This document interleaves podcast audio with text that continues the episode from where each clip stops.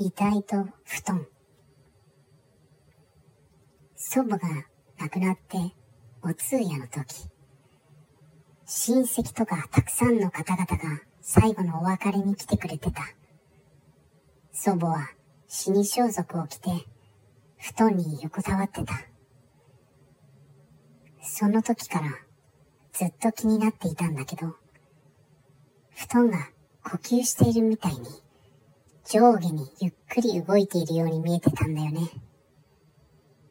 でも多分見間違いだと思って何も言わなかった。